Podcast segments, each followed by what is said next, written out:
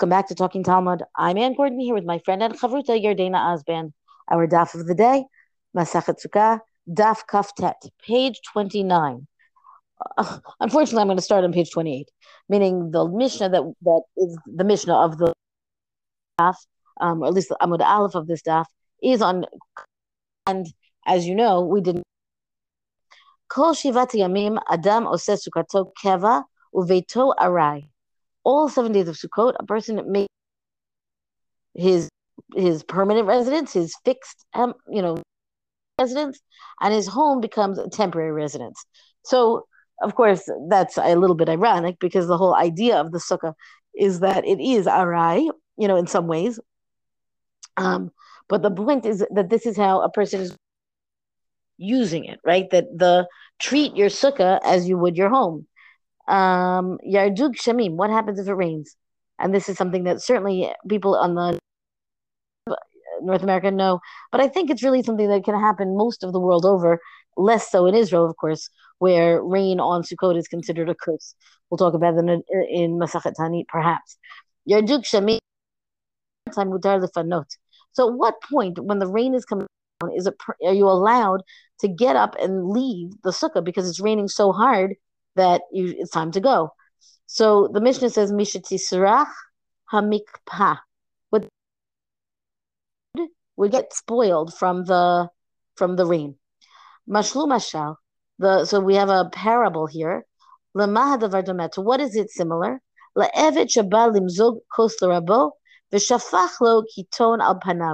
It's like a servant who comes to pour wine for his master, and then he pours the whole jug of water, let's say, the whole jug of what he's pouring, in his face. Um, you know, meaning it's like saying, Here we are, Hashem, we're in the sukkah, yay, we're going to celebrate Sukkot, and then Hashem makes it rain. And that's like saying, No, I don't want you in the sukkah. I mean, if it's raining so hard, it's it's a slap in our face, really, for what we're doing to come to to the mitzvah of Sukkot. It's as if God says, I don't want you doing so. Um, okay. So the first, the Gemara's first picks up exactly this discussion of what does it mean to make your sukkah the permanent residence and your home the temporary residence.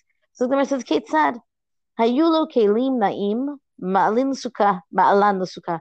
If you have nice nice vessels, right? If you have beautiful things, bring them to the sukkah. Matzaot na'ot, beautiful bed. You should take that to the sukkah. Ma'alan sukkah. Ochel v'shotel metayel b'sukkah. Everything you do, you eat in the sukkah. How do we know all this? Titana Rabbanan Teshvu. Teshvu, that you should dwell, Ka'ain Taduru, like living. Right? This is the expression that we've now seen several times, and it is, in fact, the main principle of what does it mean to dwell, to settle yourself into your sukkah for the week of Sukkot. Mikan Amru, Kol Shivat Yamim Adam Sukkato Keva Uvito Arai. Kate said. And then it asks again, again the question how is this done? Hayulo kilim na'im alan sukkah, vatzaot na'ot. Um,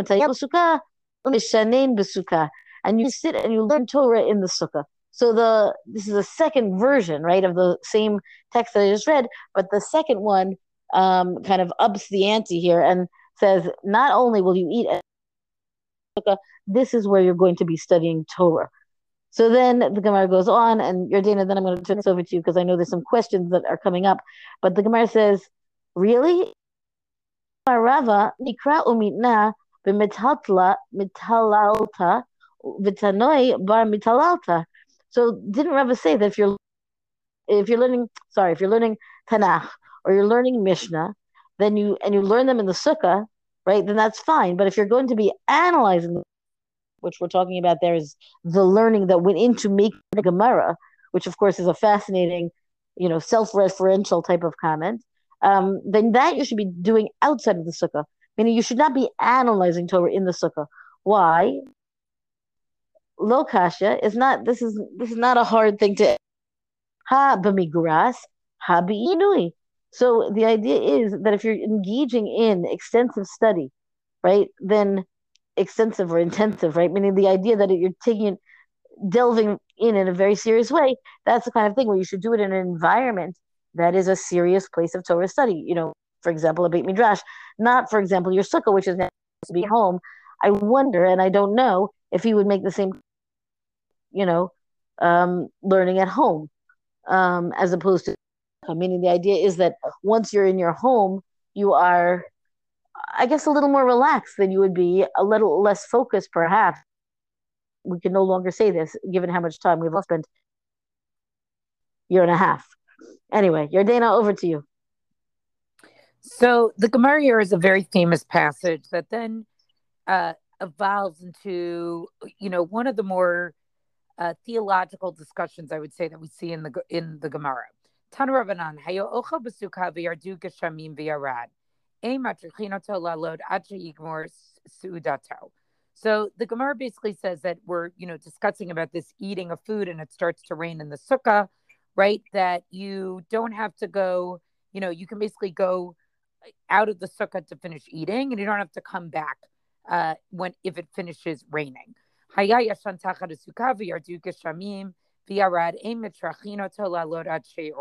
Right? And the same idea that you don't need to, if it started raining in the sukkah and you were sleeping, you don't need to sort of go back. The Gemara has a cute little play on words here about whether Yaor is with an ayin or an aleph and comes to the conclusion that it means until the light comes up and until the person actually wakes up. So, in other words, once you move, you move. And then it says this, which is from the Mishnah, right? What is this like? This incidence of, you know, raining on Sukkot? Because remember, rain over Sukkot, at least in, in Israel, is really before the rainy season. Right? So what is this, you know, what is this like? Um, and, and this was raised before the Chazal. Mi shafach lemi, right? It's like one who poured water in somebody's face, right? Toshma, coming here to Tanya, and we have a brace of the teachers. Shafach lo ravo kitona panav amerlo efshi b'shumushech. So it's like a master pours a jug of water on his, you know, servant's face, and he says, "I do not want your service." And so from here, we learn this idea that when it rains on Sukkot, it's considered to sort of be a bad omen. It means almost in a way like Hashem is rejecting our celebration of Sukkot. Hashem is rejecting us being able to celebrate this holiday. Um, and if it rains, it's, it's just it's not a siman tov, it's a siman ra. And I've been in Israel certainly for a number of Sukkot. Um, and I remember one many many years ago where there was like a crazy storm on the first night of Sukkot. Almost everybody's sukkah was destroyed in a way you could not eat in the sukkah the first day of Chag. Like you just your circle was destroyed, and you had this like palpable sense of uneasiness, right? Like this isn't the way the Chag is supposed to go. It's not the way the holiday is supposed to be. Something bad has happened. And then what essentially follows is a series of uh, rabbinic sayings, right? Well, about a solar eclipse, right? What does it mean if you have a solar eclipse? What does it mean if the sun is a particular type of color? Um, what does it mean? Uh, you know, so it can mean like the the bringing of war, something like that. What does it mean for Jews? What does it mean for non-Jews? Um, then it goes into that there are four reasons or sort of four sins that would uh, presumably four you know bad things that happen you know that would cause there to be a solar eclipse right? Why are there things where other milrotes lokin other heavenly uh, bodies are eclipsed? And it has a whole other you know list of, of bad things that humans could do. Um and you know i think this is you know what are we supposed to do with these talmudic passages uh when we when we read them right? Do we look at it as okay this was just sort of at their time with sort of less understanding of the world around them less understanding of science less understanding about why things happen um you know, they sort of put some meaning into it? Or is this really giving us an outlook of like, what's the spiritual person? How are we supposed to relate to the world, right? Are we supposed to? Yes, I can understand scientifically why an eclipse happened. And even to the point that we know we can predict when solar eclipses or lunar eclipses are going to happen. But as a religious and spiritual, um, you know, person, am I supposed to sort of, um, you know, like use that as a way to view the world? That I'm still obligated to say when I view something that looks different, that isn't typical, that's, you know, maybe scary. Um, am I supposed to say that it has meaning, that it really happens because it's supposed to, uh, you know, uh, it's supposed to teach me something or maybe think about something or let me know how God is really feeling. Um, and again, that's a very anthropomorphic way of feeling about God, right? Or observing God.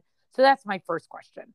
The second question is, and Anne and I, you know, we we talked about this and and we just feel strongly like I don't think we like to whitewash anything, but I think the particular passage of all of this that's, you know, sort of very upsetting to our modern sensibilities is that you know, why does a um a Hamaloka, why does the lunar eclipse happen?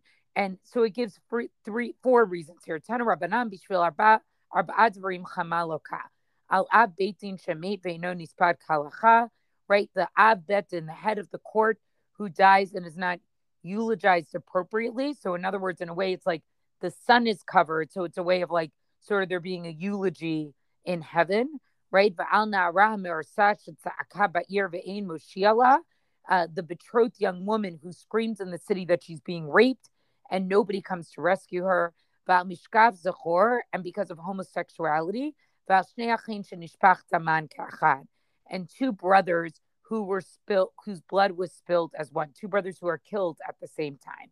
And obviously, like when I read this and I see this passage about homosexuality, I, am going to be blunt. I don't have a good answer for this. This does not align with friends of mine who are gay. Um, I, I don't know what to do with these passages. And I think the piece that we struggle with here, or at least I internally struggle with, is I'm turning towards the towards the Talmud for halacha. I consider myself a halachic person. I view this as a book um, that sort of really has shaped my life. What do we do about these passages? Is it okay for me to sort of pick and choose? Is it okay for me to say, you know, this passage is a little bit offensive to me, and I don't like that it's there? And can we say that some that we believe sort of in the integrity or the timeliness of timelessness of some passages, even though we would say other passages maybe have not aged in a way that feel appropriate anymore. So I guess I'm sort of, I don't have good answers for this. I don't think we'll solve this on a podcast, but I'm leaving us with two big questions. So I sort of would call this podcast, it's a, it's a question episode, right? The first one is, is that, is this just the rabbi's way of understanding the world because of their limitation? Or is this really trying to tell us this is the way the religious person views the world. We are supposed to find meaning in what is even natural incur- occurrences. And when we find that meaning, that should reflect our action. We should be doing tshuva. We should be looking around at the world around us. And the second piece is what do we do with these highly problematic passages that really are quite offensive or hurtful? Um, and I don't have good answers to any of that, but I just wanted to, you know, to raise it with, with our community. So I think on the first question, I think there's a middle ground, right? I think that the the phenomenon of the eclipse, which we now know to have, we know exactly how and when eclipses happen, and in the in the what astronomical phenomena, how it takes place. I think that saying that the predictability of that, I feel like knowing mitigates against the idea that this is designed to be uh, a lesson or a rebuke or something like that to people living. And I think that the knowledge, the extra scientific knowledge that we have, which we've now had for a very long time, some of which Chazal had and used, right? But not per se about eclipses, as far as I understand it anyway. So I feel like, so maybe there we don't have to say um, that the eclipse is coming to showcase, you know, God's wrath or something like that, right? Because it's it's regular it's cyclical it's it's got a, a, defined time independent of anything we human beings are going to be doing at that same time whereas something like rain on Sukkot is not you know not a given. At least anything we know about it now it's not it's not that predictable in that way right? Sometimes it rains sometimes it doesn't. There's no there's no as far as i know anyway there's no way to know what year it's going to rain and for how much and in what cities and so on. So I feel like there maybe to say like, oh, perhaps God is you know conveying some kind of message to us, or even if He's not, if we step back and say we should take it as a message, you know, in any case, I think that there's some value to that. You know, the Rambam says in I think in Hilchot Tani Taniot, he says specifically, you know, if you if you um when bad things happen to you, you know, check out what you have done. He doesn't say you have done something to cause the bad things. He says, you know, use it as an opportunity to reform yourself, even if it had nothing, even if there's no causation, right? Just use it as an opportunity to to see if you can do better, and that in fact will in turn, we hope, better the world, whatever.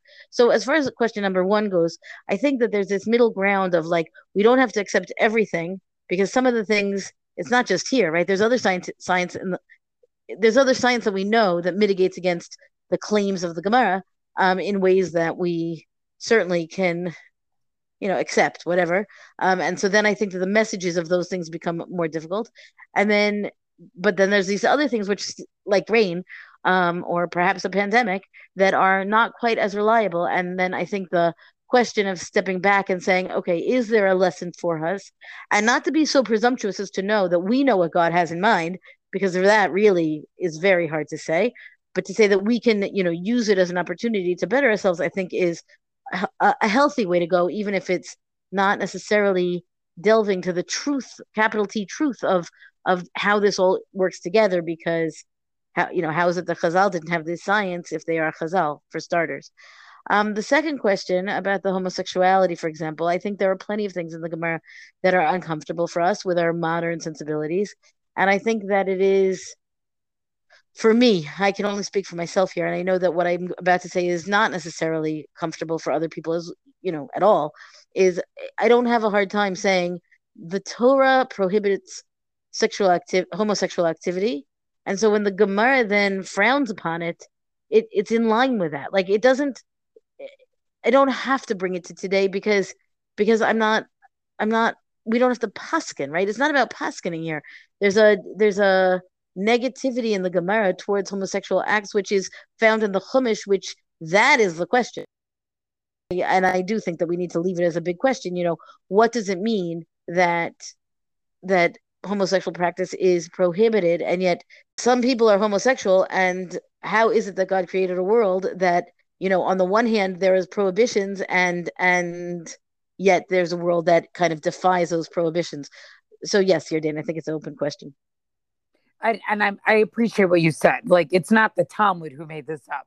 It does go back to a bigger biblical Torah Shebichtav question, which I think we don't have answers to. So, you know, I hope our learners and our virtual chavrutas can appreciate, you know, this is a tough we struggle with. And, uh, but at least, you know, we want to just sometimes asking the question, I think has to be, uh, is enough sometimes. And, you know, but we really welcome some answers and, uh, ideas about maybe how to process some of what's on.